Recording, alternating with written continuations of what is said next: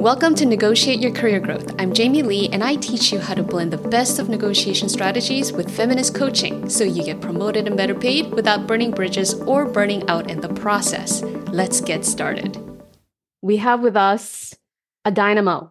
We have Carla Varriale Barker, Carla is a partner at law firm Segal McCambridge. She's also a great personal friend of mine. And as an attorney, Carla represents a portfolio of clients in the sports, recreation, amusement, and hospitality industries with a client centered practice focusing on tort, discrimination, contract, insurance, and premises liability matters, including the defense of claims arising from alcohol service, security lapses, discrimination in places of public accommodation, sexual abuse, and molestation. Carla's an awesome lawyer, basically. She's the lawyer you want to have on your side if something goes wrong at a sports arena. Is that right? Yes, a sports arena, among other places. But I, I heard that list and it made me think no wonder I'm tired. Carla was one of the people who inspired me into pursuing the work that I do now. And 13 years ago, Carla was part of a panel discussion that I organized even before I had the dream of becoming an executive coach for women. I thought, you know, women, we we need to talk about salary negotiation. We need to talk about how to advocate for ourselves. And let's go get some of the smartest, most badass women I know. Let's put them on a panel. Let's hear their stories. And Carla told a story that was explosive. Carla, do you want to tell us about it? Yes, it was something that happened to me when I was an up and coming lawyer. I had um, the opportunity to talk to uh, our compensation committee at uh, a firm that I was with. And at I had learned that there was um, another lawyer who was a man who was at the same level as I was our performance metrics were a bit different. I had an independent book of business. Um, I thought, at least, that I checked all of the boxes. And I learned that he was given considerably more money than I was. And when I confronted the people from the compensation committee about the justification for that, given the metrics, now I want you to keep in mind this is going back, it's got to be almost 20 years. Mm. Um, I was told that he had a wife and a mortgage, and that I did not, and that he needed the money more than I did. And even just telling that story makes my blood pressure spike because it was so fundamentally inequitable and troubling because it didn't recognize what I brought to the table. And I think that the people from my firm were quite surprised by my reaction to it. And they told me, and I think I, I use this as a quote with you. They said, Well, there's no reason for you to be angry. And I said, I am not angry. What you see is righteous indignation. And I think the emphasis was on the word righteous. Um, and that story is, for me, really the turning point in how I approach compensation and negotiation on my own behalf, because you must advocate on your own behalf because chances are there are things and attributes that you bring to the table that are overlooked, perhaps because of unconscious or conscious biases. But you must be your own best advocate because, and Jamie, I think this is something that you taught me.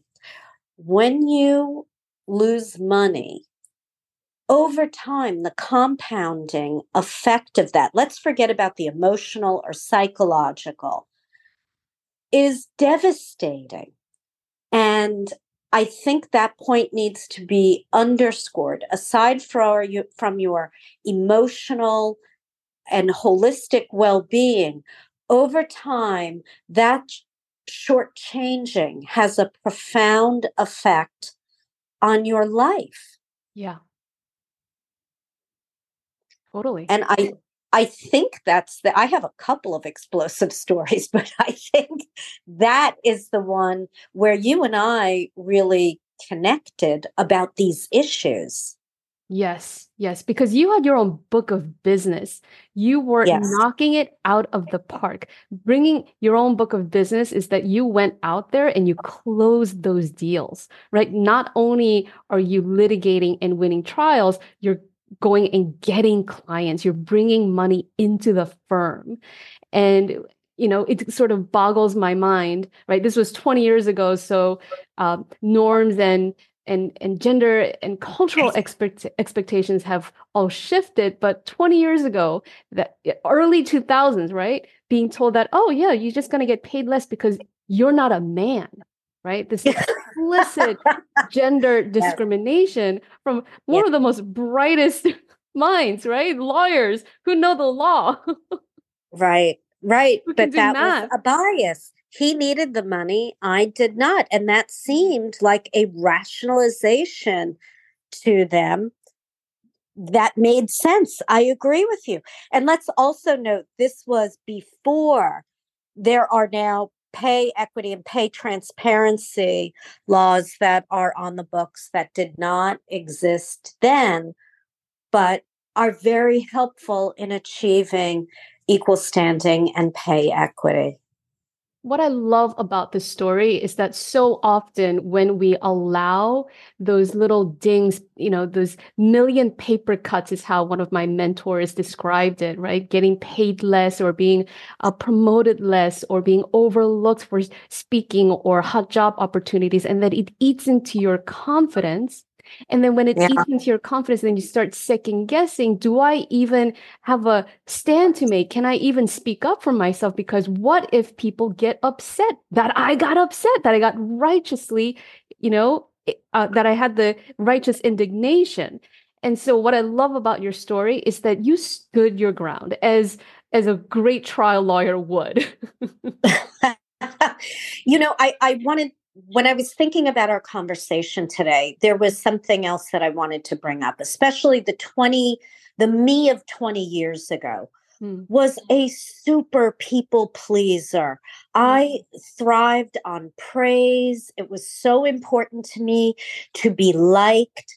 And I realized that you can do both. You can both be liked and admired by people and advocate for yourself. And this is such an important concept for um, for women, for other people who may be marginalized in the workplace, who are afraid of feeling invisible. You can do both things. You can both advocate for yourself and still be liked, respected, and thought highly of by your peers. That desire to be liked and to people please prevented me from advocating for myself until this very raw, very blatantly wrong situation.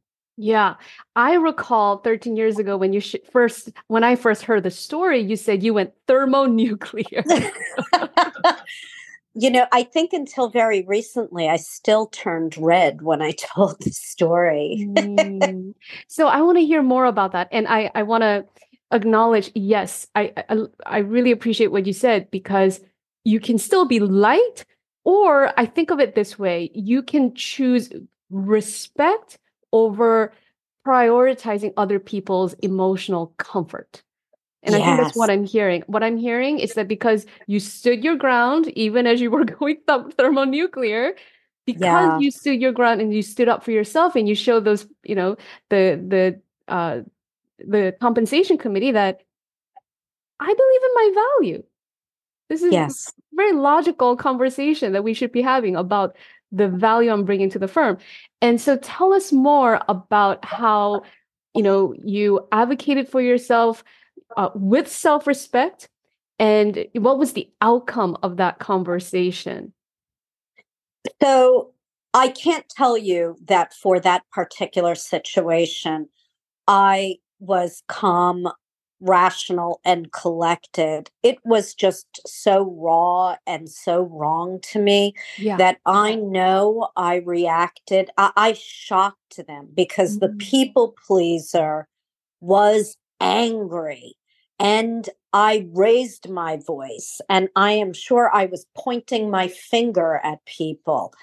When we met afterwards, um, you know, after a day or two and the dust settled, and I had a wonderful mentor at the time, and he told me, show them that you have the numbers. This is not an emotional, irrational issue. You have the numbers to show. Hear their feedback. Aside from the question of uh, the your colleague needed the money because he had a wife and a mortgage, get some feedback about your own performance and how to right the ship. And you can do that, but at the same time, you have data and information that needs to be highlighted. And he worked with me to go through that. And there was a rational business explanation to correct the mistake that they did. And I'm not going to tell you it happened immediately, but it it happened. It happened, it happened. eventually that the ship got righted.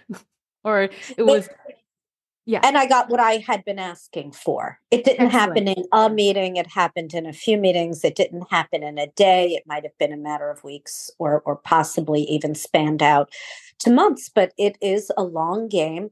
And I am very grateful that I had somebody to guide me because the emotional me would have continued on a tirade. I would have been very negative. Mm. Um, I wouldn't have made that lesson, that bad situation turned out to be a very valuable lesson to me that I use to this day. To this day. And here are the things that I'm taking away from this, which is that it's okay to be angry. I have yeah. coached, you know, myself and several women clients who almost feel like, oh, if I'm angry, oh no, this is not good.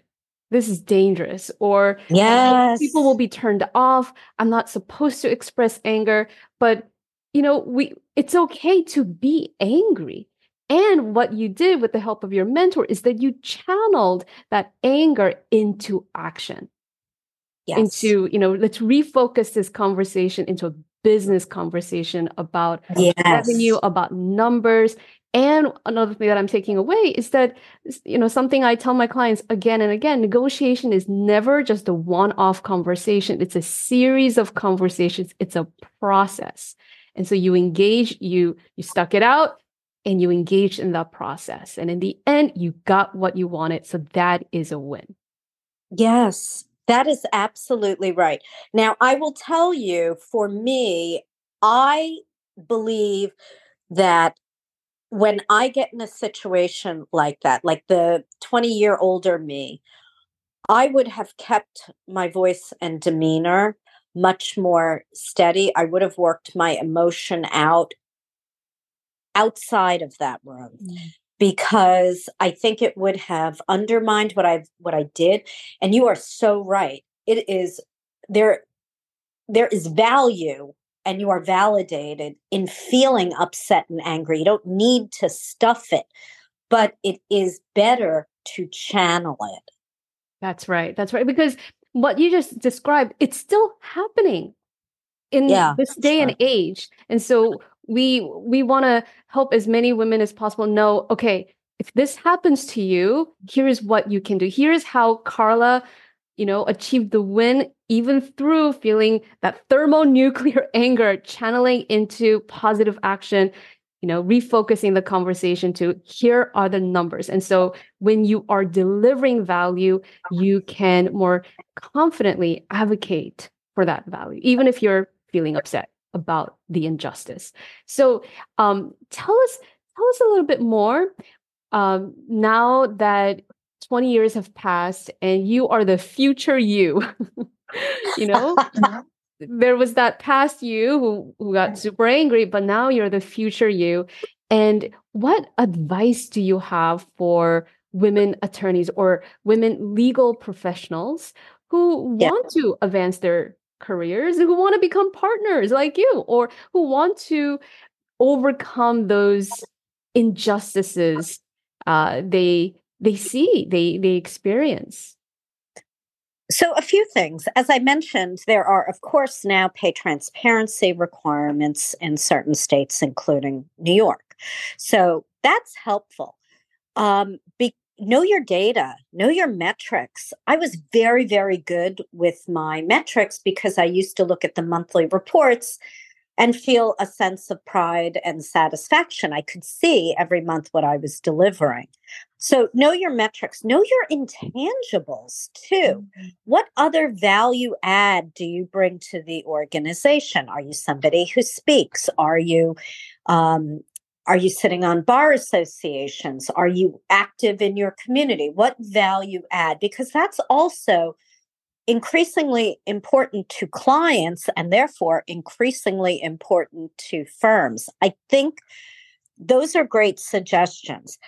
I get asked, and I am part of a committee at my firm that is my current firm, of course, not the, not the former firm um, that I was. Uh, that was the thermonuclear firm. But I get asked this question a lot, and we deal with it in this program that I am the co-chair of, called Forward Together, where we're trying to attract retain and let's put a footnote on retention because that's a big issue for women um, and other underrepresented populations in law firms and promotion of lawyers um, at my firm. And I think some of the key information that I give to my mentees is don't expect uh, full results putting in half measures. Like, don't expect the maximum if you put in the minimum. Law firms are a business like any other business. They look at your metrics. There are certain requirements in terms of billing or uh, client development, and you should you should meet the expectations as uh, as a minimum. And then I am a big believer in build your brand, market yourself because in marketing yourself, you are also growing the business and the profile of the firm. Um, and be a good citizen of the firm. Reach reach out to other people who are coming up the pipeline, and be a good mentor. Be a good teacher, and and that to me is very important. Your citizenship, your production, your productivity, and I love to tell my up and coming lawyers show me that you can manage yourself. Then I will give you other people on my team to manage. And that is a huge benefit to me. I need to train the next generation. Show me the skills you have that you can do that. Excellent, excellent. Uh, you know, this coincides with what I share in this podcast and in my coaching practice, which is that when you advocate, when you articulate your vision, when you market yourself, and when you add value and clearly communicate the impact of that, it's an act of service. Yeah. You're, oh, I like that. Yeah, your managers will like you. They will commend you. They will say, Thank yeah. you for letting me know because this helps me do my job better. This helps me plan my succession, um, the, the, the planning, the strategy. And this helps me understand what's happening at the ground level or at your level. Like this helps inform my decision making. Thank you for being communicative, clear, and being, like you said, it's like uh, being a good citizen within the organization. So I think what you just shared can apply to many people across different industries beyond uh, the legal profession as well. So thank you. Yeah. Well, you're welcome. I also, for me, it is, I don't want to say it's, it's a value because after like around your sixth or seventh year at a law firm, things may be different in house. The number of women drop considerably. Mm-hmm. It's a really hard profession for women to juggle home, family, life, or if you have another passion, like, you know, if you're a creative person and you have, a, like, let's say, a music career or you want to write or you want to open a restaurant you you can't do both at a law firm it is uh, your spouse and your job in many occasion on many occasions so it's a hard job to have whether you're a man or a woman it's just a hard job uh, a demanding job. I think Abraham Lincoln said law is a demanding mistress, um, meaning it demands all of your time. Mm. And that's hard for people. And we see many women drop out around the sixth or seventh year because of perhaps family, um, family, uh, raising a family, or it's just a hard job and people want to explore other things to do that are not so demanding of time. So I try to do everything I can to keep my fellow female lawyers in the profession. And it might mean accommodating a childcare schedule. Um, it might mean like you know now of course pe- post pandemic my firm is still largely remote i mean we call ourselves hybrid people are only in the office maybe once a week mm-hmm. um i don't know I, it's too early to tell if that is something that will retain pe- people um i don't know i have mixed feelings about how good that is i think a, a one day is too little I mm-hmm. think five or four days is too much. Mm-hmm. Uh, but anything that helps to keep women feeling encouraged and invested in being a lawyer, I am happy to explore. Love it. Love it. And I have also heard from many of my clients that work life balance is so important. What you just shared, you know, the the the female cliff that's something that we also see in the tech field we also mm. see in the medical field right so it it's not just law um it's sort of um universal where it's a demanding job right? It takes yep. all of your focus. Sometimes you have to long, work long hours. And I think the greater flexibility the employer can offer, like hybrid or remote work option, it it definitely helps. Because yeah. all of my women clients, I mean, I coach only women, and they all tell me that's really important that they can work remotely or in a hybrid way. So yeah, I appreciate you. I appreciate you taking the lead um, you know, not just advocating for fair pay, but hope, helping to pave a better way for more women to enter the leadership. Thank you. I appreciate you too. I learned so much from you over time. And some of my best lessons come from words of wisdom from you. Oh, I really appreciate that. this is a lovely. It's really true. It's really true. Thank you. Well, where can folks go to learn more about you, about the work that you're doing at the law firm in the legal profession? Uh, can they follow you on LinkedIn? Yes, um, it's under Carla Varriale Barker. That's my handle on LinkedIn. And my firm, Segal McCambridge, is very easy to find. It is the letter S, the let as in Sam, the letter M as in Mary, S as in Sam, M as in Mary dot com. So it's just smsm.com and you will see me. And there's even a video about our Forward Together program uh, that is geared towards women in the legal profession. Yes, amazing. They're a great organization. And um, is there anything else that I haven't yet asked that you want to make sure people who are listening to this podcast do know? Well, I think we covered most of what I would consider my my values, but I'll just share a piece of advice. It's evaluation season. So, a piece of advice I have for anyone uh, in the workplace is if you can't advocate and speak up on your own behalf, who can?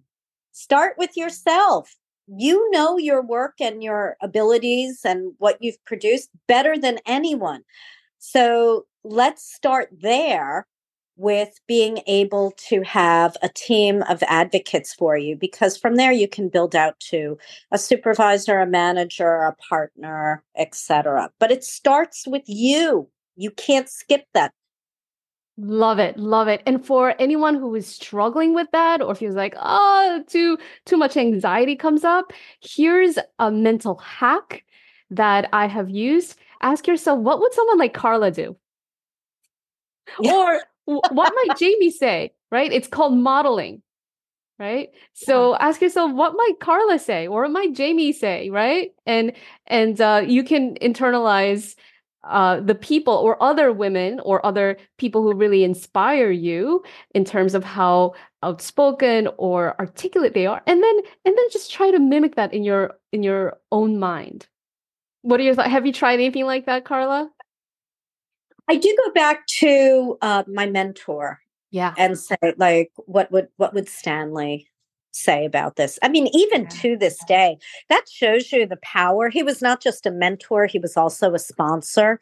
Mm-hmm. Uh, he was very involved in getting me elected as partner at, at my first firm.